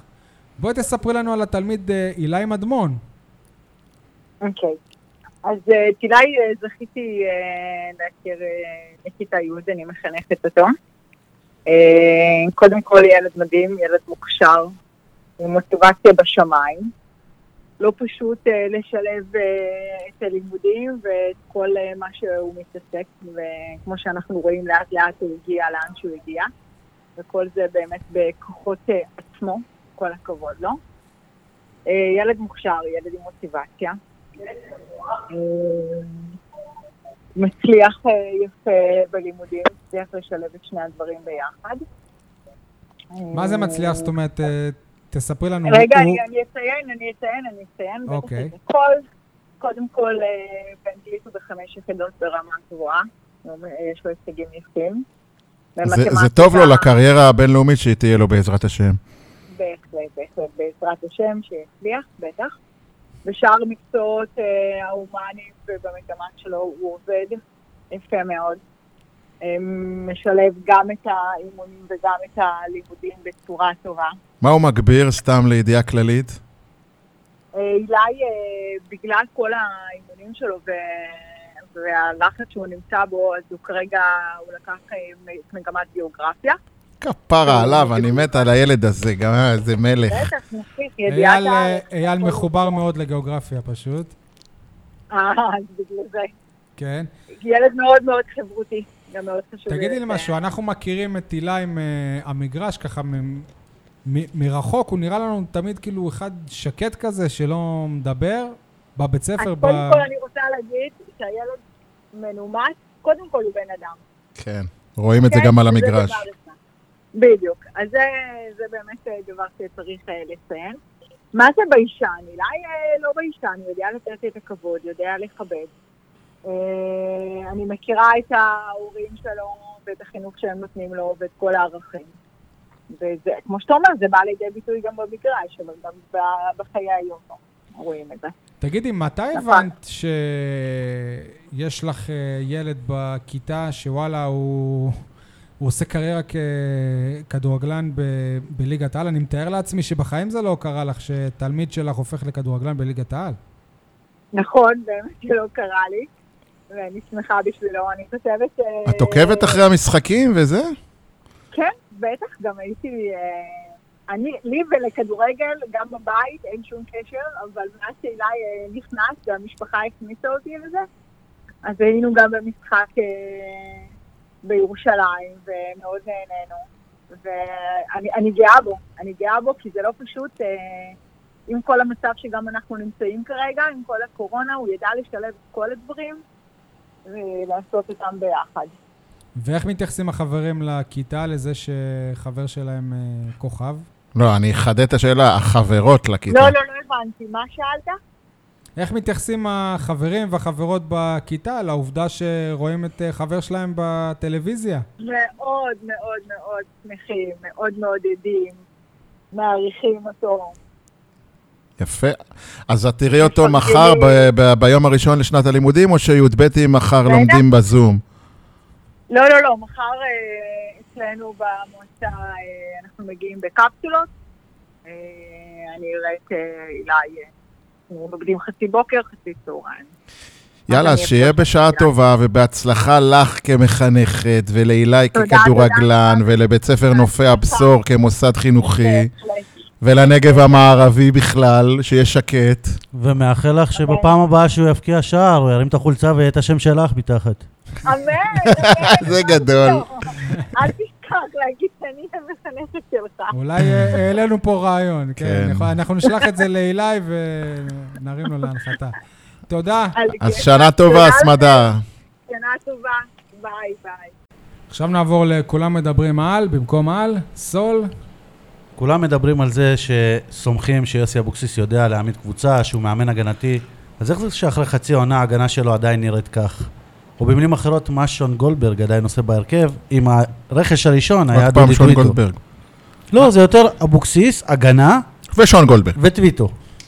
אגב, אין לי שום דבר נגד שון, כאילו, אמיתי, אני לא חושב שהוא גרוע או משהו. לא, זה אופנה, זה אופנה. אני לא חושב, כשנתפסים על מישהו. בדיוק, עכשיו הגיע אתר שון גולדברג. לא נכון, זה לא אופנה, אני כבר לפני זה אמרתי. אגב, היה זה ניסיון גם להתאפס על לויטה, וזה השתחרר, כי הוא...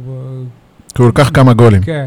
זה יחזור עליו. כן, כן, זה הכי קל. אני יותר מדבר על זה שעוד פעם, דיברו על זה שיוסי אבוקסיס יודע להעמיד בונקרים. ההגנה שלו נראית על הפנים. מסכים. וזה אותה הגנה. אבל לא שון גולדברג הוא הבעיה. אבל זאת אותה... אולי הוא חלק מהבעיה, אבל הוא לא הבעיה. כן, אתה ראית את אורן ביטון. אבל זאת אותה הגנה שרצה כבר מאז שאבוקסיס הגיע. אותה הגנה. לא נכון. למה? צדק לא היה שחקן הרכב בעונה שעברה. צדק מאז שאבוקסיס הגיע. נכנס. הוא חזר לרוטציה, הוא לא היה שחקן הרכב. יניב, אני רוצה לקחת מה שאמרת על ההגנה, אבל להתמקד ספציפית בשון גולדברג, כי בסוף השבוע האחרון, ממש לפני יומיים שלושה, ניהלתי על זה שיחה ערה עם בן אדם שאני מאוד מאוד אוהב ומעריך, הבן שלי. חשבתי, כאילו לא זכו לי שדיברנו. עד כמה האוהדים שלנו הרסניים, זה היחס למגינים השמאליים. אוקיי? יש לי הרבה דוגמאות, אני אתמקד עכשיו ספציפית ביחס למגינים השמאליים. אורן ביטון, כולנו יודעים, הוא יודע התקפה, הגנה הוא חושך. מעכשיו גם בביתר יודעים. כן. שון גולדברג זה ההפך של אורן ביטון. הוא יודע הגנה, התקפה הוא חושך. עכשיו אתה יודע, אנחנו לא קבוצה שמשופעת בתקציבים, אין לנו יותר מדי כלים כרגע להביא שחקן שהוא גם זה וגם זה, ברמות הגבוהות כמו שאתם רוצים. אבל הבאת. מי? דודי טוויטו? כן. אוקיי, רגע. תן לו להוכיח את עצמו, במיוחד שהמגן... דודי טוויטו, שוב, אני האחרון שיהיה נגד שחקני בית, אבל תן לו לבנות את עצמו. הוא בנה את עצמו. לא, הוא בנה את עצמו במכה פתח תקווה. בפועל באר שבע, לא מיד לתת לו את חולצת ההרכב. סליחה. לשבירו, כן, כי אין חלוצים, כי אין חלוצים. אז אין לך גם מגן סמאלי. וגם שבירו עובד, בוא נראה, חכה. שמע, אני בטוח שמתישהו לטוויטו יהיה צ'אנס, והוא יצטרך לקחת אותו. עכשיו, החיים, המציאות, כמו שיוסי אבוקסיס, היה לך איזה קטע עם יוסי אבוקסיס, בעונה שעברה, אני זוכר את זה, שכעסת עליו, יוסי, איך אמרת לנו ככה? ובסוף עשית ככה. על סימאו. כן, אז לא לך, המציאות משתנית, נכון? זה לא רק סימאו אגב, זה גם הקולציה, שלא שיחק מלא זמן, והוא אמר שאולי... הוא אמר, אנחנו נביא רק שחקנים שהם מוכנים. רק שחקנים ששיחקו עכשיו. אז חיים בהתאם לנסיבות, לפעמים אתה יכול להצהיר הרבה הרבה דברים, וכשזה מגיע למבחן המציאות, אתה לא יכול לעמוד בזה. הפועל באר שבע, בעידן הנוכחי, לא יכולה להרשות לעצמה להביא מגן שמאלי, שיודע גם התקפה וגם הגנה ברמה של מקומות 1-2. היא יכולה להסתפק בפחות מזה. אין לי בעיה עם זה. אבל אם יומיים אחרי שאתה לוקח את גמר גביע המדינה, אתה כבר... כששיחקת מול הילד הזה. אז מה? זה הרכש שאתה מביא. ואז כולם מתפלאים איך זה שכל כך הרבה זמן, זה הרכש היחיד שהבאת, איך זה שהוא לא שיחק עד עכשיו כמעט. אני לא יודע לאן אתה חותר ומה אתה רוצה להגיד. לאן אני חותר? זה לא ש... יש מאמן. רגע, גם נועם גמון לא שיחק עד עכשיו. אתה יודע מה? נועם גמון ד' חזר מהשאלה. זה לא אותו דבר. ודודי טוויטו מה? לא, זה לא השאלה. לא משנה, מה זה משנה הסיבה שהוא פה? רגע, שנייה. מה זה רלוונטי? שוב, אין לי בעיה עם שון גולדברג. יש לך. אין לי בעיה עם שון גולדברג, אבל זה לא שהוא מצטיין. הוא לא מצטיין. במשחק האחרון, לדעתי, הגול היה שלו. אגב, הגול השני בקרן, זה גול של קאבה לגמרי. התווכחת כבר על גול, די. קאבה עזב את השחקן שנגח. גם דדיה. הוא שמר עליו. שוב, גם דדיה. אבל קאבה ספציפית שמר על השחקן.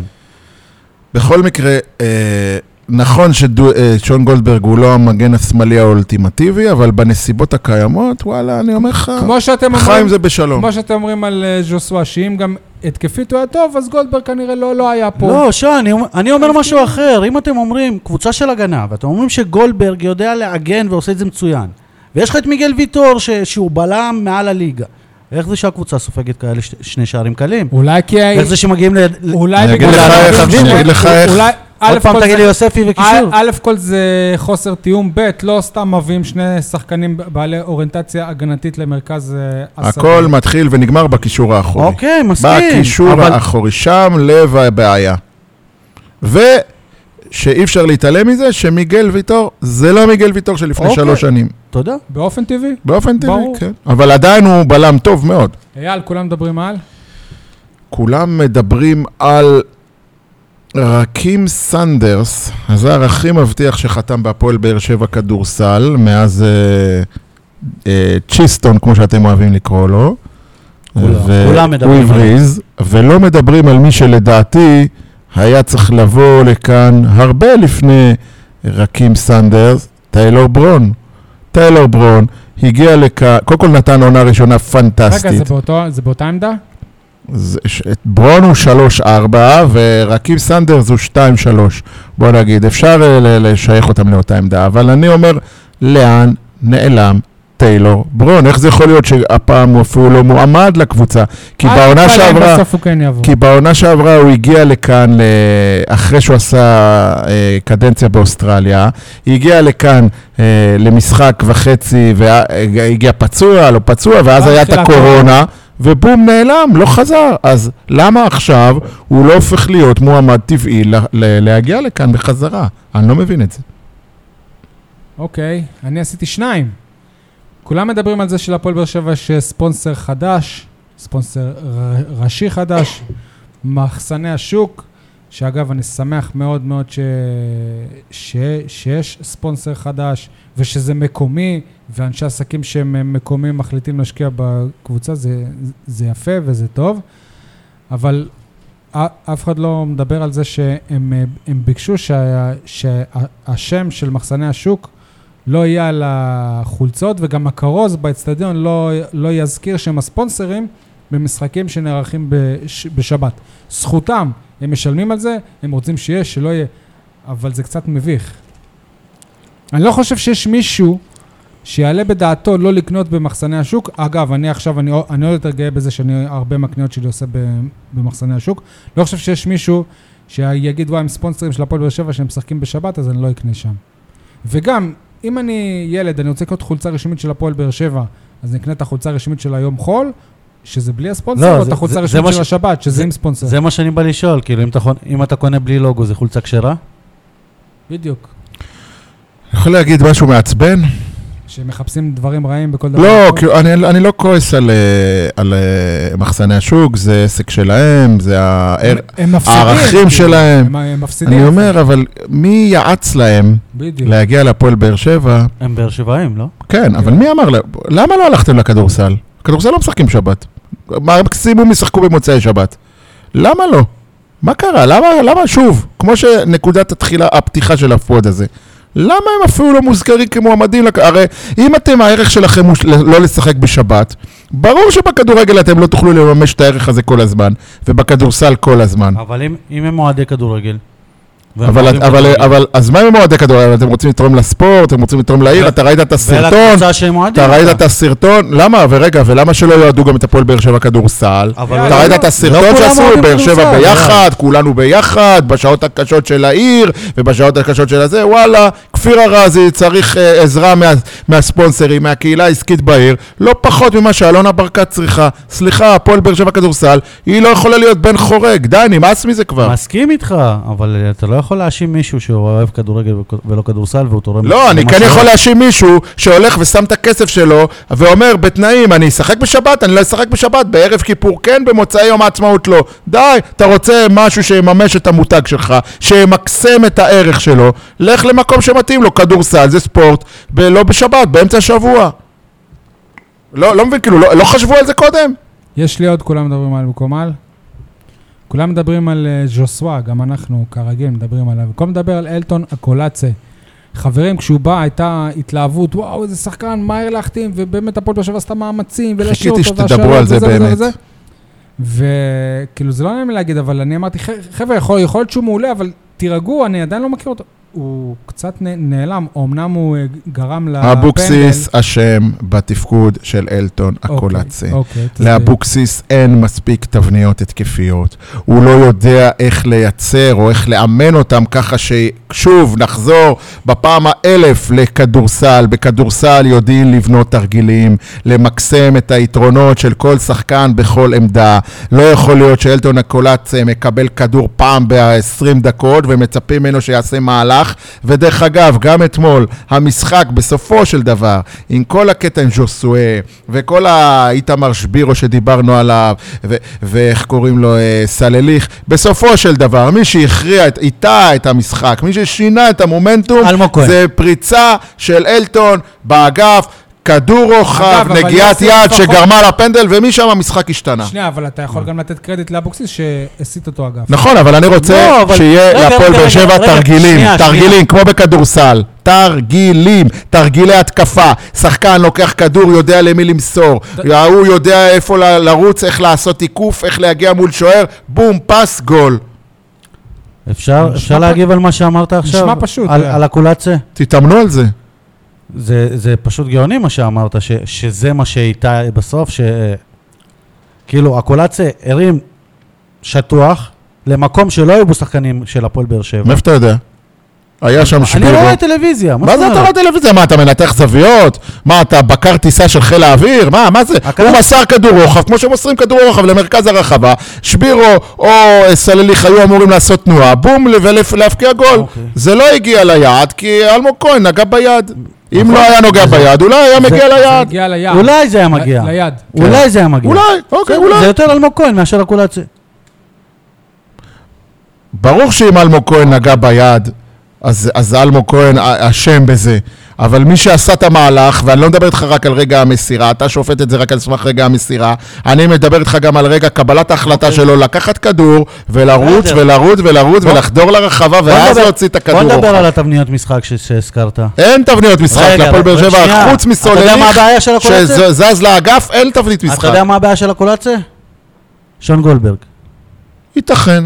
לא פוסל, דיברנו על זה, שון גולדברג חלש, התקפית. יפה. נכון. אז כשאין לך עוד שחקן שעוקף אותו בקו ולוקח תשומת לב. סבבה, אז תשאיר את אורן ביטון, ואז תקבל גולים בצד השני. לא אורן ביטון. אז מי, תביא דוד זאדה, אמן. לא יודע. תביא דוד זאדה, אמן. כשדיברת על תבניות משחק, אפשר גם לשים לידו את ז'וסואה, למשל, שיהיו באותו צד, ואז הצד הזה יותר חזק. ז'וסואה צריך להיות על כל המגרש. בסדר, נכון, על כל המגרש, אבל שהקולציה מקבל את הכדור, שז'וסואה יהיה לידו, שיתרכזו בו, והז'וסואה פתוח, כל מיני דברים כאלה.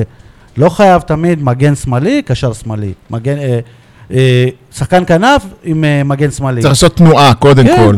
אבל זה צריך להתאמן על איך עושים את התנועה הזאת נכון, שלא יהיה שוק, שלא כולם ירוצו לאותו מקומות. מסכים איתך, אבל בקשר למה שאמרת, אני רואה אתמול חדשות הספורט. ואני שומע את אדון סגי כהן אומר שהקולציה היה השחקן המצטיין במשחק. שמעתי גם. ולדעתי הוא ראה תקציר. זהו, אני כבר מתחיל להימאס לי שאנשים שלא רואים את המשחק או שרואים רק תקצירים, מפרשנים ויוצרים איזושהי דעת קהל לאנשים שלא ראו. אז אנחנו באים בטוב לקולגות שלנו ואנחנו עוברים לפינה פרגון לקולגה. אז אני רוצה לפרגן השבוע למוטי פשחצקי מאתר ערוץ הספורט, שהיה הראשון. על הפשחה! שהראשון שפרסם על הזר הנוסף, הארגנטינאי, שהגיע ביחד עם מרסלו מלי. הלאה, מלי! השני, מריאנו בריירו. קצ'יוני. הלאה, בריירו. פרסום ראשון של פשחצקי, פרגנתי. יניב, ציטוט השבוע. טוב, אז ציטוט השבוע שלי הוא על ז'וסואה מימלוך, שהתראיין... מימלוך. לעיתון המתחרה, ידיעות הנגב. מתחרה של מי? ומה שתפס לי את העין זה דווקא הציטוט שלו על ברק בכר, שכשהוא נשאל... גם לי דרך אגב. כשהוא נשאל מה הוא הרגיש לשחק מול ברק בכר, אז הוא ענה... זה לא לשחק מולו, סליחה, זה כשהוא פגש אותו. כשהוא פגש אותו, כן. לא הרגשתי שום דבר מיוחד, זה היה עוד משחק כמו משחק האימון שהיה לנו מול נס ציונה. זה מה שהוא ענה. כשאתה רואה אותו אחרי גולים רץ לאבוקסיס, וכשאתה שומע שזה מה שעונה על מפגש עם ברק בכר, אז אתה בעצם מבין למה בתקופה של ברק בכר הוא לא היה כזה להיט כמו שהוא עכשיו מעל הליגה. מעניין.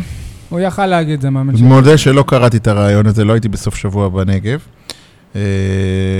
אבל אני... מה, ואיפה שהיית אינטרנט? לא, זה היה בעיתון. זה גם מופיע באתרים. לא, לא נכנסתי לאתר. אוקיי. אני זוכר את ז'וסואה מסתודד עם ברק בכר אחרי המשחק, במשך שניות ארוכות, אולי אפילו דקה, שתיים. הוא אמר שהוא יחל לו בהצלחה, רק לא מול הפועל באר שבע. נהדר. אוקיי. אגב, הוא גם אומר שמכבי תל אביב יזכו באליפות. רגע, יש עוד משהו שם. זה לא ציטוט, אבל סתם משהו פיקנטי. הוא עובר עכשיו דירה, אתה לו וילה בלהבים, אני לא טועה. ולמה הוא עובר דירה? כי כולם יודעים איפה הוא גר כבר. והוא לא מוכן לגלות לאן הוא עובר, כי הוא לא רוצה שידעו. אוקיי, היה זה משהו בלהבים שם, בסדר. טוב, עכשיו אימורים. כולנו אמרנו שהפועל באר שבע... מה עם פינת החרטה, שי? חרטה? מה זה החרטה הזה? יניב, יש לך חרטה לערב? בטח. קדימה. נגענו בזה טיפה, אבל החרטה שלי זה תומר יוספי בספסל. אני לא מבין איך עשה. זה לא משנה, איך קוראים לו, לא היה פצוע. אני דווקא מבין למה הוא בספסל. ורן, לא היה פצוע. לא, לא, אני אגיד לך למה הוא בספסל. הוא היה פצוע. כי יש החלטה להרים את קלטינס בחזרה. בינתיים היא לא נושאת פירות, אבל הם עושים כל מחיר לתת את קלטינס דקות משמעותיות ולבנות אותו חזרה כשחקן הרכב לגיטימי. כי לא יכול להיות, אני אומר לך, כיום, כרגע, קלטינס זה השחקן הכי גרוע בסגל. בסגל, לא בהרכב, בסגל. הבן אדם אוויר, כל כדור מאבד, כל תיקול מפסיד. נכון, היה לו בישול נחמד לסלליך במשחק נגד מכבי חיפה, וזהו, זהו. חוץ מזה, קלטינס, התרומה שלו לקבוצה, כרגע היא כלום. ואני רואה ממשחק למשחק, הוא לא מצליח להתרומם. לדעתי, בעוד 2-3 משחקים, כשמלי והשני יבוא, ואולי יוספי אחרי פגרת הנבחרת, גם אחרי הפציעה וזה, לדעתי, קלטינס במוקדם או במאוחר, ימצא את עצמו ב... הלוואי, הנה, אני אומר את זה הלוואי, אבל לדעתי הוא ימצא את עצמו בקצה הספסל. אם יעשו עליו כסף, שי, בית"ר ירושלים עושה עליו את הכסף. כן, אבל אז מה האינטרס להריץ אותו? איזה כסף יעשו עליו? עזוב אותך. החרטה שלי היא שהפועל באר שבע, ובמיוחד יוסי אבוקסיס מדבר על עייפות. אתמול בסיום המשחק הוא דיבר, הם צריכים לעשות, להתחשב, השחקנים היו עייפים אחרי ששיחקו לפני 3 ימים באירופה. אז יוסי... רגע, במילת המפתח, כי התחלנו בפיגור עוד פעם. והתחלנו, כן, את האימונים בפיגור וזה. אז יוסי, למה עשית רק 3 חילופים אתמול? מה? אתה רוצה לרענן, לא? אתה רוצה כוח טרי, אתה רוצה שחקנים שיכולים לרוץ, נכון? שכחת 2 חילופים לדעתי, אבל איך אומרים? ניצחנו, אז הכל נסלח. מה זה החרטה? זה שהכוכב הגדול של הכדורסל, כמו שאמרת, היה על רקים סנדרס, קוראים לו, עזב את הקבוצה עוד לפני שערך פה אימון אחד, לדעתי פשוט היה איזה חרטוט עלינו, וההתלהבות שהחתימו אותו, לדעתי היה לו איזה סעיף שהוא יכול להשתחרר מזה תוך איזו תקופה קצרה, אם יש לו איזו הצעה אחרת. זה לא, אני לא מאמין לבעיות משפחתיות וכאלה, כי אני בטוח שאנחנו נשמע שאם נחפש, נשמע שהוא חתם באיזו קבוצה אחרת. נגיד לך שהיום חיפשתי, ולא ראיתי. בסדר, לאט לאט. רגע. ונכון לעכשיו, הוא עדיין... אני לא יודע אם יש לו... רשום שהוא סיכם בהפועל באר שבע, ועזב אותה בגלל סיבות אישיות. אני לא יודע אם יש לו סעיף כזה בחוזה, אבל אני יודע מה היה כתוב, איך הסעיף הזה היה מתחיל, אם הוא היה בחוזה. רק אם... טוב, אתה סב. רק אם. הבנת? רק אם. רק אם באמת לא תהיה לברירה, אני אבוא. זה כאילו בתחילת ההסכם. רק אם תהיה קורונה ולא תהיה ליגה, אני אבוא. טוב, כולנו אמרנו, לא... כולנו, סליחה. אני ואייל אמרנו שהפועל באר שבע תנצח את בתומי. אייל חשב 2-0, אני חשבתי 1-0, וכן אנחנו מקבלים נקודה. סול, אתה חשבת שבתומי תנצח באופן מפתיע? בערכה, כי חשבתי שדבלשווילי ישחק יותר. אוקיי. נגד נתניה, אבל פה זה מתהפך. אני ואייל אמרנו על טקו, אני ואתה אמרת נצחון 2-0, לכן אתה זוכה בנקודה, וכולנו עם פתיחת העונה עם נקודה אחת בלבד. אין לנו מה לאמר... השבוע. אז רגע, אנחנו כרגע, אחרי תחילת העונה, אנחנו במצב של טקו 1-1-1. וואו, איזה קרב צמוד יש לנו. וואו. מרתק. סול. מה?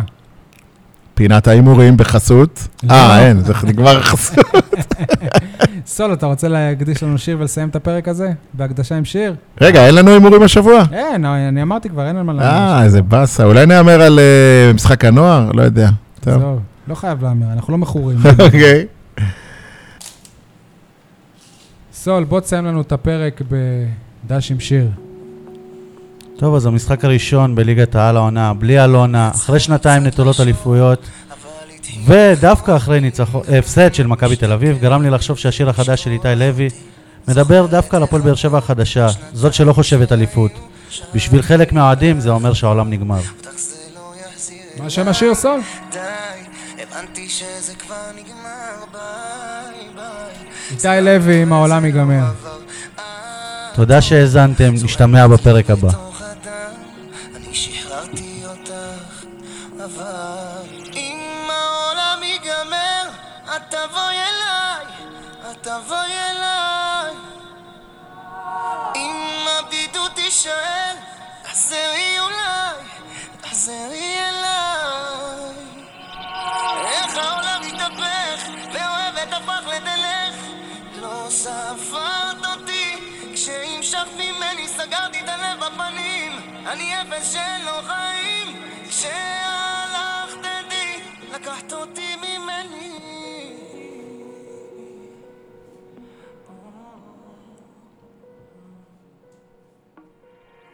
למדתי איך לחשוב עלייך בלי לכאוב